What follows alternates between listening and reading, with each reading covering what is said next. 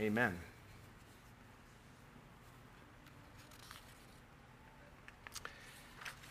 In my message this morning, I have a simple question for you that I want you to ponder and wrestle with and think about and take with you through this coming week. The question is on the board here. What about Ishmael? What about Ishmael? The stories of Genesis, the words that we read, are a sacred text for three major religions in the world. You all know that, right? The Jewish people say, I read this, and they say, Isaac, he's the child of promise. He's the middle one of our patriarchs, Abraham, Isaac, and Jacob. We are the chosen people because God chose Isaac and not Ishmael.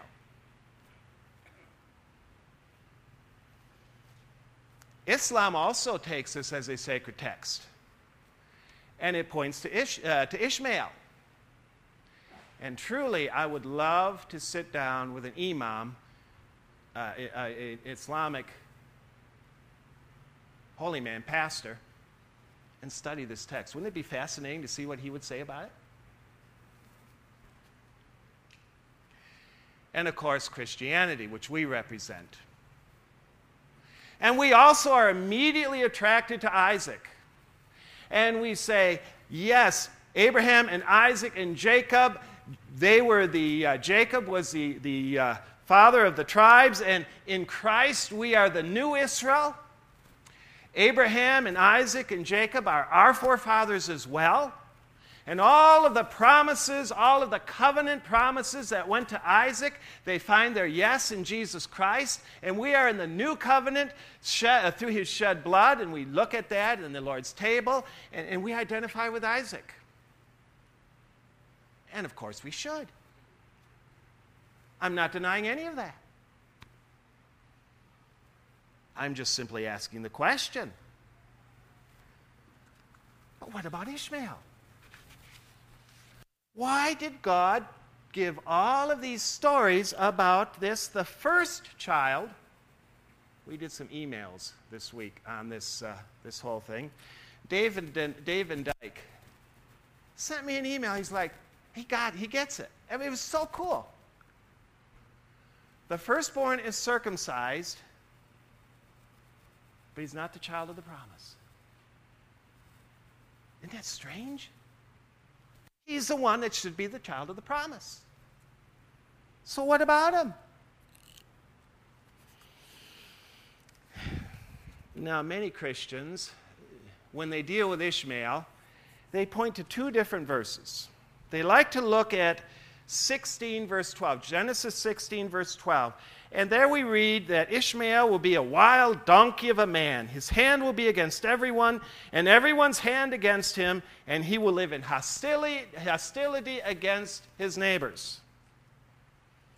And in chapter twenty-two, verse twenty, we read that Ishmael lived in the desert, and he became an archer. And so many Christians say, see, that's where the Middle East problem began. And it's never going to end because Ishmael was a wild donkey of a man. Well, I'm not so sure that's what God wanted us to take out of these stories. I'm just not sure that that's what this is about. I think the key... I think the key is in his name, Ishmael. It is a name that God himself gave to this child. The narrative sounds like a Christmas story. It sounds like those stories we hear all the time during Advent about an angel comes and says you're going to have a baby and you should name the baby this. Genesis sixteen, verse eleven. The angel of the Lord says to Hagar, you shall name him Ishmael, for the Lord has heard of your misery. And the name Ishmael means God hears. God hears. Hagar replies. God names her son, so she names God. Verse thirteen, she gave this name to the Lord who spoke to her. You are the God who sees me. For she says, I have now seen the one who sees me. God hears. God sees. We come to chapter twenty-one. We have that same theme once again. Hagar leaves her boy out in the desert. The water in the little thing is uh, run out, and they're thirsty, and they're dying of, uh, of uh, thirst. And so she leaves her boy under a, a bush because she cannot bear to watch her son die. She goes away, and the angel of the Lord calls to Hagar, verse seventeen of chapter twenty-one, calls to Hagar from heaven and says to her, what is the matter, Hagar? Do not be afraid. God has heard the boy, God hears, has heard the boy crying as he lies there.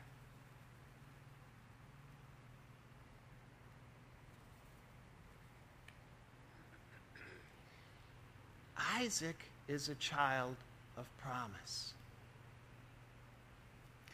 Ishmael is the child that has been disenfranchised. He is the one that's been passed over. He is the one that has been driven out. He is the one who is now a refugee in the desert. And what does the Bible teach us about Ishmael? God sees and God hears the cry of Ishmael and Hagar. Even though they're not the children of promise, God sees and God hears and God cares. Do you get it? Do you hear where I went with that? This is yes. This is no. Did you get it?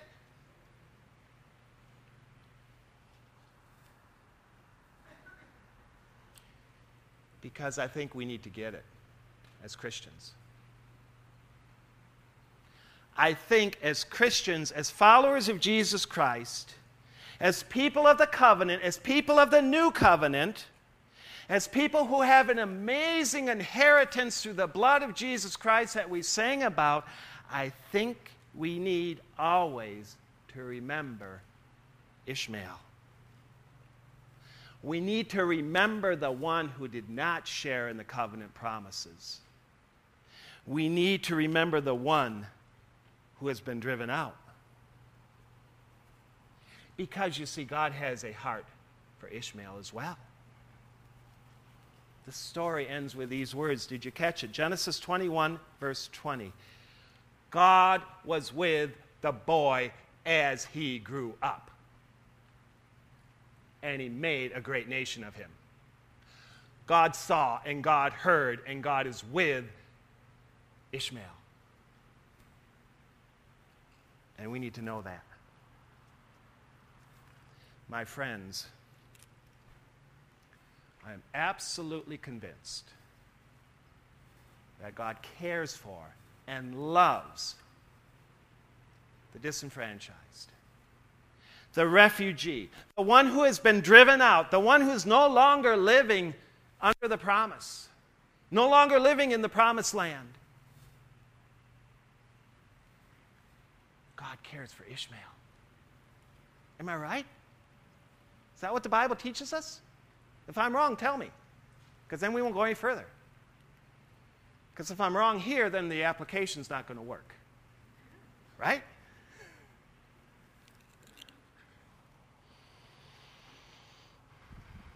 Did you know, according to the United Nations General Secretary, in two thousand thirteen, in the year two thousand thirteen, there were two hundred thirty-two million people who live in a nation other than the one in which they were born. two hundred thirty-two million people. Now, how many people live in Grand Rapids? four hundred thousand? Not very many, right? Compared to two hundred thirty-two million. I live in Tokyo, metropolitan Tokyo. thirty-seven million people. Seven or eight times Tokyo.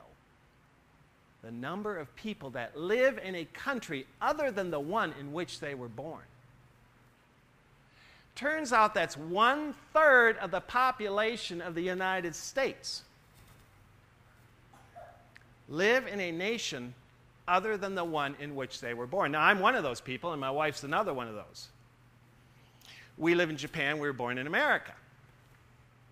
We do so sort of by choice. I mean, there's a military order in there, but I could resign from the military. I could live in America if I so choose, but it is in my best interest economically and a whole lot of other ways for me to continue to live there. If I do, though, for six more months, I get a pension, and that's really a cool thing, so I choose to do that, and then I'm coming back, right?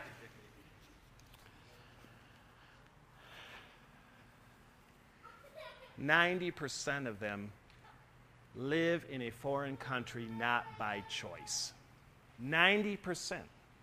Now, this was two thousand thirteen numbers. Anything, anybody know what has been going on in the world since two thousand thirteen, the last two years? What's been going on? Syria. Syria. ISIS. Anybody hear what's going on in Europe?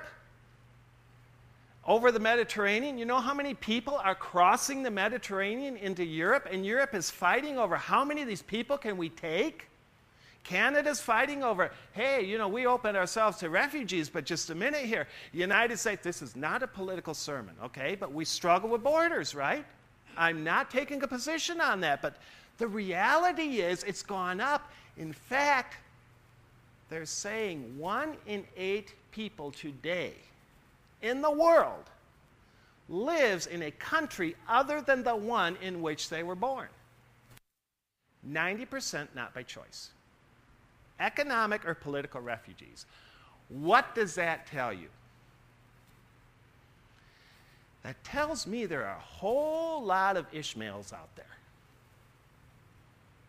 There's a whole lot of Ishmaels out there, and a lot of them look like Ishmael. They have Arab kind of coverings, or they speak languages that we don't understand, or a whole lot of things that we may not be comfortable with them. They might be Hindu, they might be Islamic. Does God love those people? Does God love those people? I'd suggest to you that He does. Ten years ago, there were one hundred thirty-eight, one hundred thirty-nine international churches in the world. An international church, we happened to attend, uh, attend one uh, in Tokyo, Tokyo Union Church. I hate to tell you, but I'm an elder there, but I'm only an associate pastor. You know, I'm still Christian Reformed. But uh, anybody know uh, John and Judy Voskal? Anybody remember them?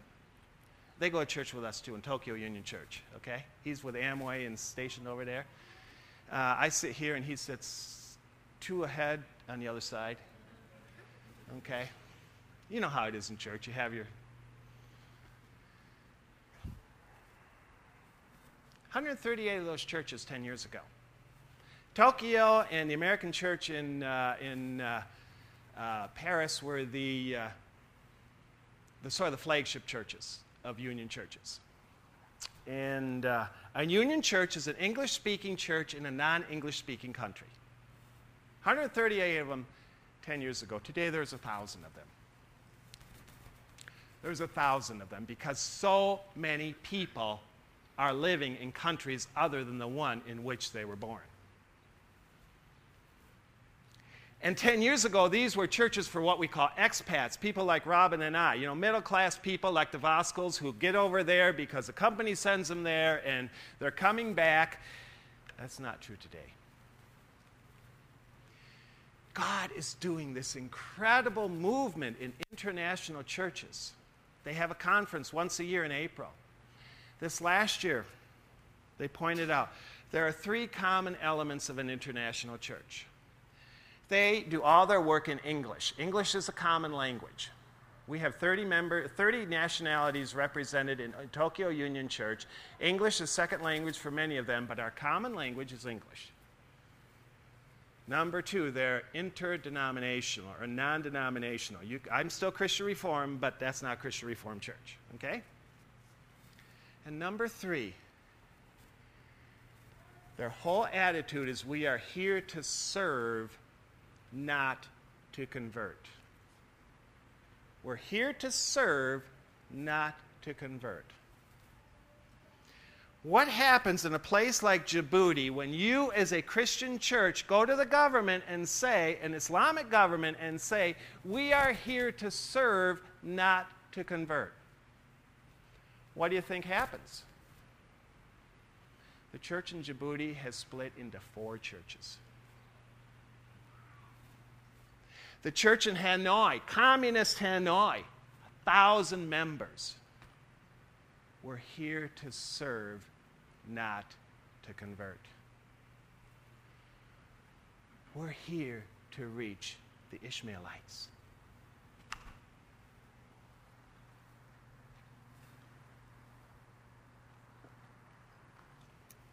There's a reason why I'm telling you all this. Um, by the grace of God, or non-grace of God, or whatever, the will of the United States Navy, I will be retiring at the end of this year. Anybody going to be in Tokyo in December? You're welcome to, ah, you're welcome to my retirement. December fourth, Yokosuka, Japan, please come to my retirement. I don't seem that old, right? Okay. Bear with me. No, Doug, you're not old at all. And I'm asking God, okay, now I got retirement. I'm still a pastor. I get pension. What are you looking for? And it's been clear God wants us to move back to Western Michigan. Uh, we have family needs. Um, need to reconnect with my roots. I need to figure out if I'm Christian Reformed or not. Um, those kinds of things. But there's three issues that I have with Michigan. You know what the three issues I have with Michigan are? January, February, and March.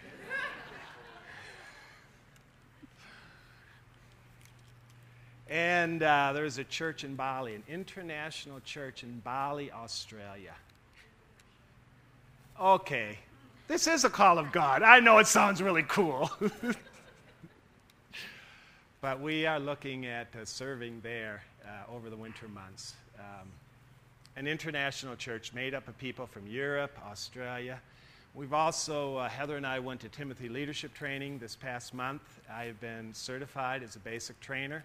We're going to be taking Timothy Leadership Training to Sumba, which is the next island over, uh, into the Reformed Church of uh, Indonesia, which was a church started by the Dutch church. And uh, they have seventy preaching posts and only twenty pastors. They need leadership down there. Uh, for their church as it's growing, and we're going to get involved in that. Uh, friends, I, uh, I ask for your prayers. Uh, I, I, I apologize to the council.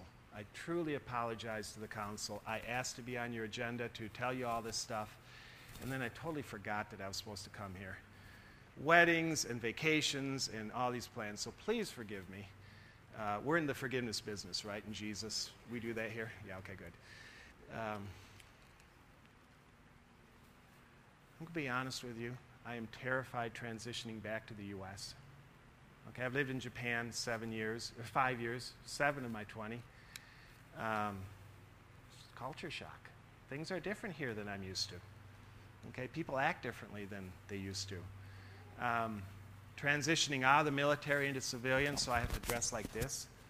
Um, civilian people do things differently. And uh, transitioning into West Michigan. West Michigan's kind of its own unique place. We'll just leave it there. Uh, please be in prayer for us as we look towards that transition. Uh, that's a big thing for us. Um, and then God's leading in our future ministry. But this sermon is only partly about me. It's about me because you're my calling church, and I must report to the church, even as Paul did in Acts, what he's been doing, what God's been doing through him. But it's also a challenge for this church. I have come here every year, and you people have always been so kind to me. You say, Doug, you come here, and you you you, you just encourage us so much. And, well, you know, party's over. I'm not going to encourage you anymore. I'm going to challenge you. Creston Church, what about Ishmael? Now, God is really kind of, God's fascinating, isn't he? I, I, I did not see, Ken, Ken sent me the bulletin, or somebody sent me the bulletin, and I didn't read it until this morning, where I read, Creston ref- welcomes refugees. Is there a connection here? Anybody see a connection? This is not intentional on my part. If you are interested in partnering with Creston members and Bethany Services and so on and so forth, okay. And I understand some of you are going to talk about, uh, you're going to get together and talk about ministry in this, uh, in this community. My friends, this community is changing. This community is changing. Pastor Sean showed me that you're going to get some high-rise, high-end condos coming in here. I'm really glad you don't have a drug house there anymore. But you know what? The rent's going up. Because there's something called the medical mile. You heard about that? They told me about that. Is that right? And you're like very convenient to that. In a place called Grand Valley, and you're kind of convenient to that. Your neighborhood's changing. It's called regentrification. And I hope you're part of that. And I truly do believe that Creston Church has been here one hundred years, and God has done amazing things on His corner for one hundred years, and I hope you continue to follow kingdom principles over the next one hundred years, and you don't get bought out by those who can pay for it. What about Ishmael? How many people in this neighborhood were born in a country other than the United States? Have you ever asked the neighbors that? Could be a fascinating question. My friends, one out of eight people lives in a country other than the one they were born in. Some of them, I think, are showing up here. We call them Ishmael. God sees and God hears, hears Ishmael, and He blessed him. My question, Creston Church, is simply this. What about Ishmael? Amen.